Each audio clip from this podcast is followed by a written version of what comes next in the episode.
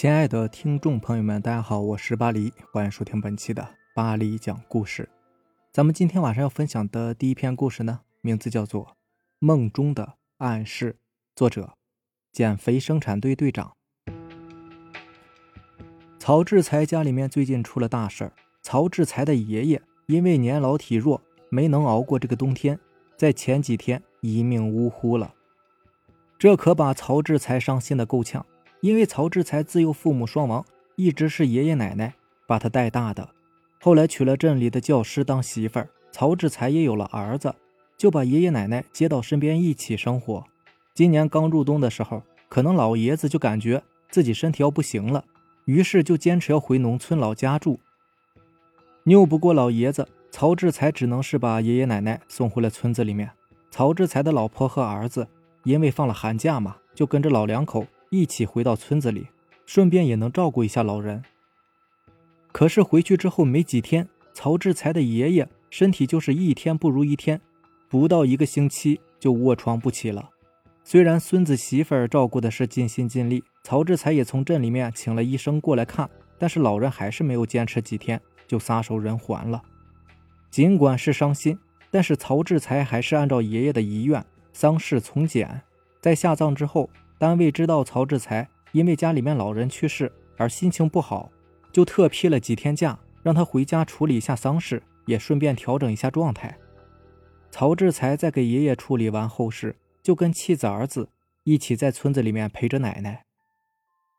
因为曹志才怕爷爷的去世对奶奶打击太大，不过曹志才显然是多虑了。奶奶虽然是有些伤心，但是毕竟人年纪大了嘛，早晚都会有这一天的，更何况。爷爷的身体一直都不太好，奶奶也早就做好了心理准备，所以对于爷爷的去世，她并不感到意外。在伤心了几天之后，奶奶就恢复了平常的样子，只是身边没了老头子，让她感觉怪怪的。但是因为没了老头子的拖累呢，自己也能出去跟邻居聊聊天啊，打打牌呀，好像过得更加放松了。奶奶的状态让曹志才非常高兴，不过他还是在村子里面住了几天。因为还有三天就过年了，而单位告诉曹志才年后再去上班就可以。于是曹志才决定今年全家在村子里面过年。大年初一，曹志才全家去坟地里面给爷爷上香，烧了点纸，又说了一些怀念的话。因为是怕奶奶伤心，于是他们没有待几分钟就匆匆的回了家。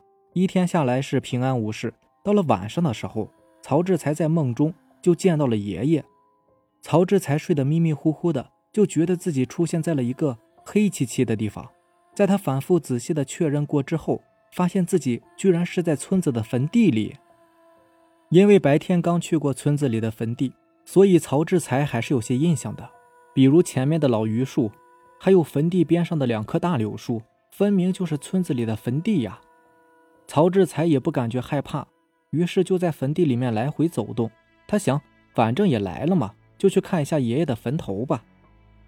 当他走到爷爷坟前的时候，却没有看到爷爷的坟头，而是看到了一栋十分漂亮的大瓦房。曹志才心中暗想：这是谁呀？怎么还把房子盖到坟地里来了？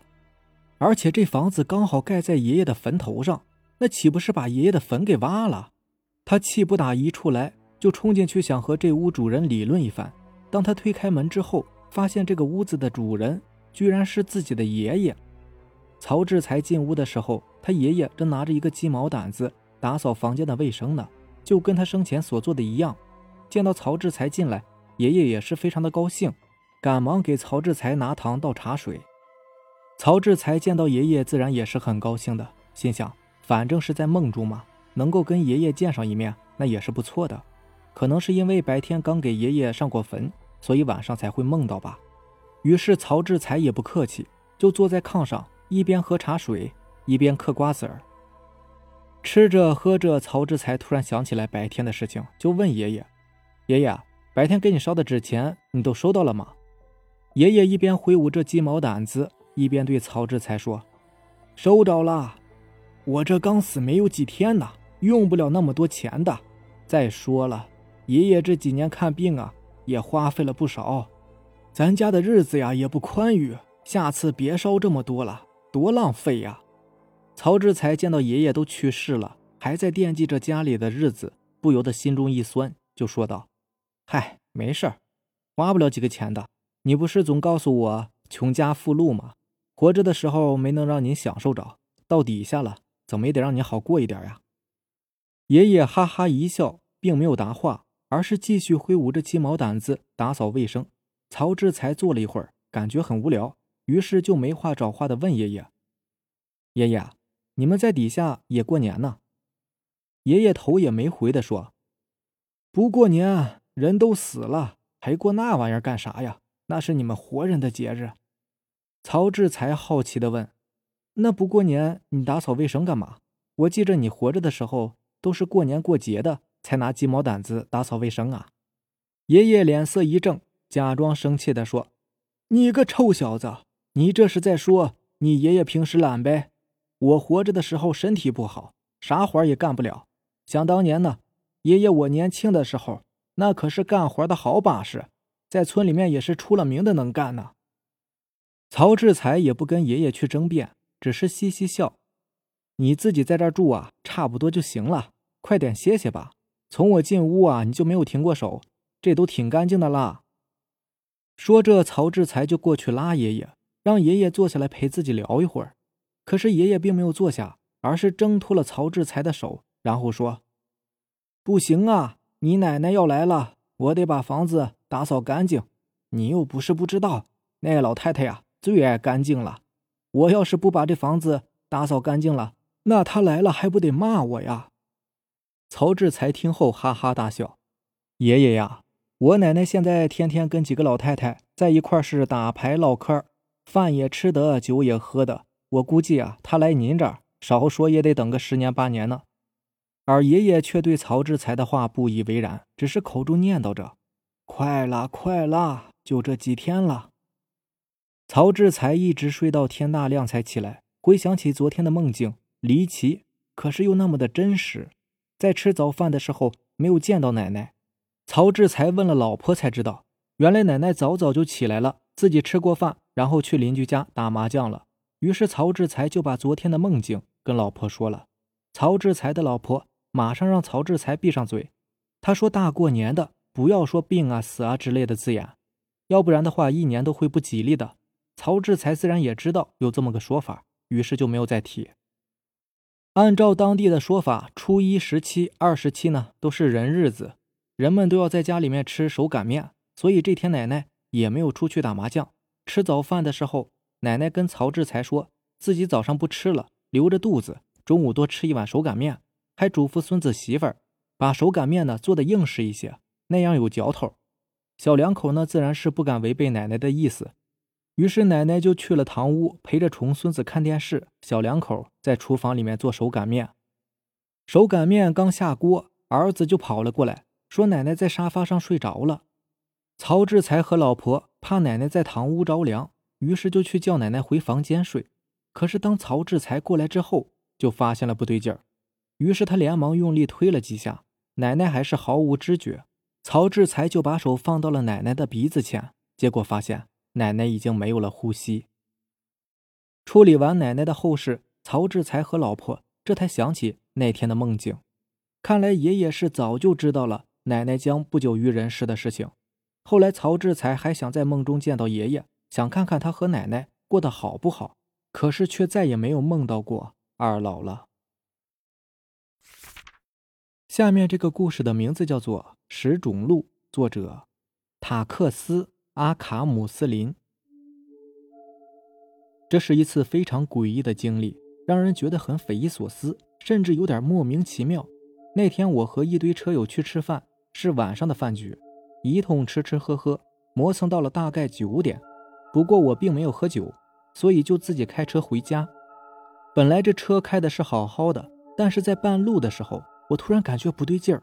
之前看了时间是九点三十多分钟，可是现在怎么会变成九点二十五分了呢？我全当是自己看错了，继续开车往前走，一路开的也还算是比较顺利，就是奇怪这一段路。怎么会一直没有别的车来？就自己这样慢吞吞的车速，后面那些玩命的年轻人也早就该跟上来了呀！我看了一眼时钟，立刻踩了刹车。九点二十六分，才九点二十六分，这怎么可能呢？我又瞥了一眼仪表盘，惊讶地发现，指示车速的那根针仍然只在六十五码那里。可是我看了看车窗外，我的车确实已经停下了呀。我开始慌了，这车有问题。我又踩下油门，但是这车居然没有动。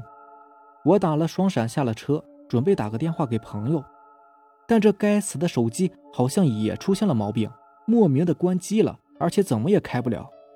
今天真是撞邪了。我抬头想看看月亮，放松一下心情，这是我惯用的方法。结果我居然看到半空中的月亮在以肉眼可见的速度移动着，还忽上忽下的。这是灵异事件的套路啊！说不定接下来就会蹦出来一个鬼，莫非我这个小命就交代在这儿了？这时我突然听见一个熟悉的声音传过来：“往回开，往回开！”我正琢磨着呢，被这个声音吓了一跳，周围一个人也没有。莫非真的是有什么鬼吗？我也管不了那么多了，上了路就往回转弯。这车还真动了，我很高兴，直接油门踩到底，管他三七二十一呢。慢慢的就看见周围的景色变得熟悉起来。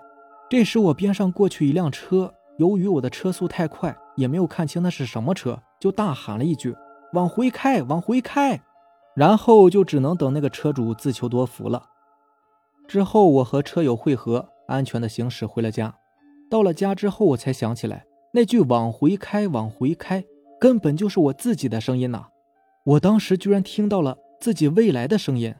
这太难以置信了，我也常常会想，我回来时看见的那辆车，好像和我的车型还真是一样的。